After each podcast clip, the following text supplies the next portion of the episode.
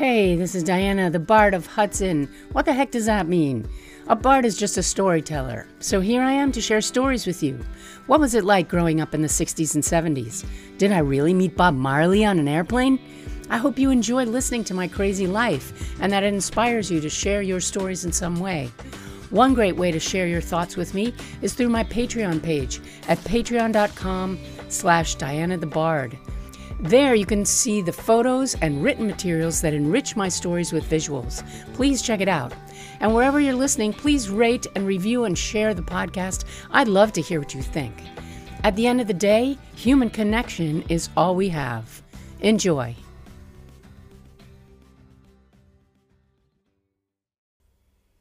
Hello, good evening. It is evening for me. Evening in Herefordshire in the beautiful Cotswolds in England, countryside where I am looking out of my window and there are flights of starlings taking off in the nearby field where they've just eaten all of the evening bugs. I'm so grateful for that. And it is a beautiful, beautiful place that I've landed after the chaos of Rome and I'm so happy. This is what I wrote in the morning. I've awakened to a gentle paradise. A mourning dove calls softly off to my right, and straight ahead I gaze over undisturbed farmland. The occasional car passes by far behind me on the A49, passing by the tiny village of Much Birch, not knowing what a quiet and cozy treasure lies here not knowing, but perhaps not caring too, as they may have just left their own charming hamlet, since hundreds of them dot the countryside here. I am in an extremely peaceful and well thought out garden. I sit at a black wrought iron table and overlook a low, rocking hammock. Just past the hammock is a small strip of garden with herbs that a visitor has been invited to use in their cooking rosemary, oregano, thyme, mint, and chamomile. Very promising indeed. Before it gets too hot, I must take a bit of a stroll around the nearby field. There is a path cut out of the long grass for just such an adventure. The garden border between my yard and that field is a fence made of sturdy posts lashed to each other with coated wire held in place by tension connectors and eye hooks. In front of this, some young fruit trees have been planted, which will then be lovingly trained to spread out on this support and eventually form an espalier. This is a garden that will take some care to one day blossom into its full intended delight. I spoke with my host for a while when I first arrived, sharing tiny home stories. Me with the bus, and he with the construction of the Queen Bee as he has christened this jewel of repose where I am sleeping. He said it was a midlife crisis project, and that he's thinking of moving away also, because I told him about selling my house. Yet this garden speaks of long term vision. He will be here to see those trees bear fruit, I'd venture to say. There's a barrel of flowers to the left of my table, and most of them look lush with blossoms, but two plants have been nibbled down to the stem. I wonder who did that. Some bold English deer. I did see a pair of ring necked pheasants frolicking in my small backyard as I brushed my teeth last night in the fading twilight. What a joy! I definitely don't see those at home. Swallows wing overhead. The morning sun streams down through a canopy of perforated clouds. The streaks of light that issue forth can almost let one believe in heaven. These are the jet streams left behind by guardian angels descending to care for a bumbling and reckless mass of humans. A month later today, I wrote, It's not even noon. Time is passing slowly today. I'm trying to let that be okay. I'm not used to moving slowly. I have to keep taking breaths and remind myself that it's okay. This is a place in which one could do nothing or be busy gardening. Since it's not my garden, I can also just watch it grow. I can look at it and let my mind drift. A beautiful soft breeze is blowing and drying my laundry. Okay, I did do laundry. But it's blowing the stink of Rome right out of my clothes. And then later, I did get the chance to walk with my host through his garden. He happened to be out working on some project, and he hailed me down and said, Would you like to take a tour around my garden? And I jumped at the chance. I had a lovely hour's stroll with him. His name is Temi, and he's from Nigeria. He's a Yoruba. He told me all about his family back in Nigeria. He is one of nine siblings from two different wives to a very proud, full Yoruba father.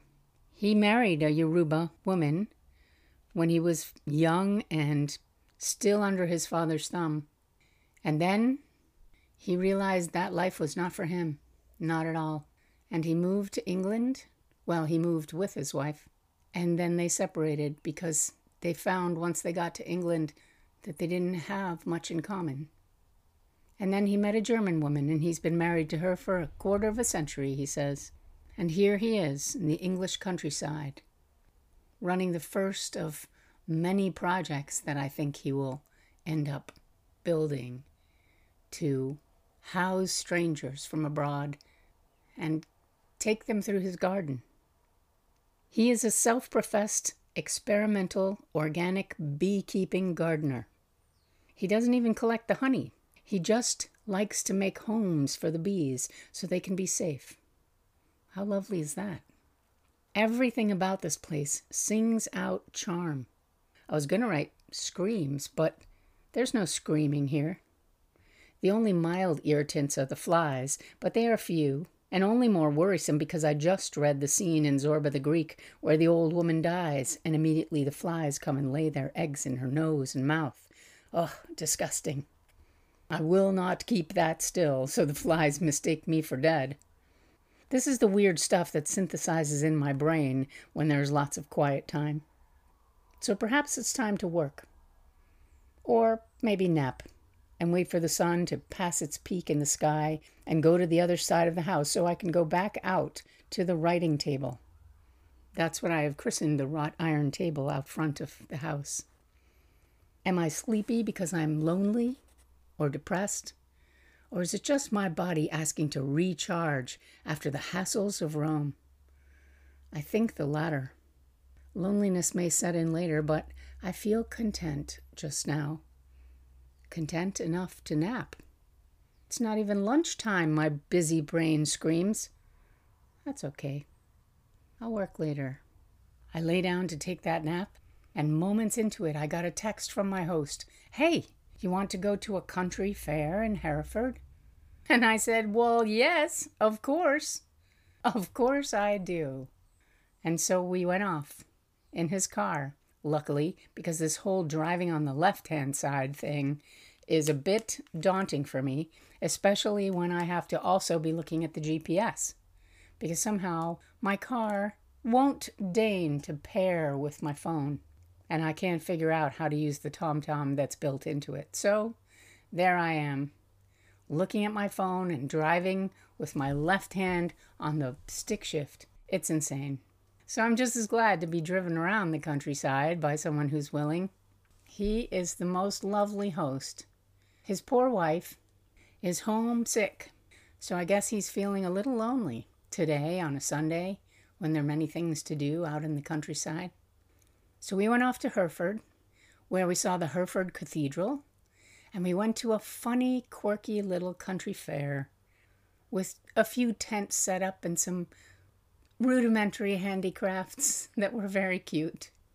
There was one tent with lots of crystals in it, and a woman who looked like she might have been the local witch in another time. We talked crystals for a few minutes, and I bought a beautiful carnelian egg that's sitting on my countertop here in front of my computer.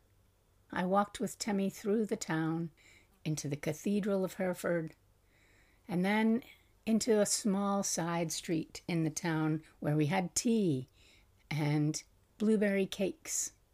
And we talked and talked of his own local politics and of mine, and of how we wished that humanity could just embrace itself as people and stop all of this divisive talk. I felt that I was in the presence of someone who was going to become a long time friend.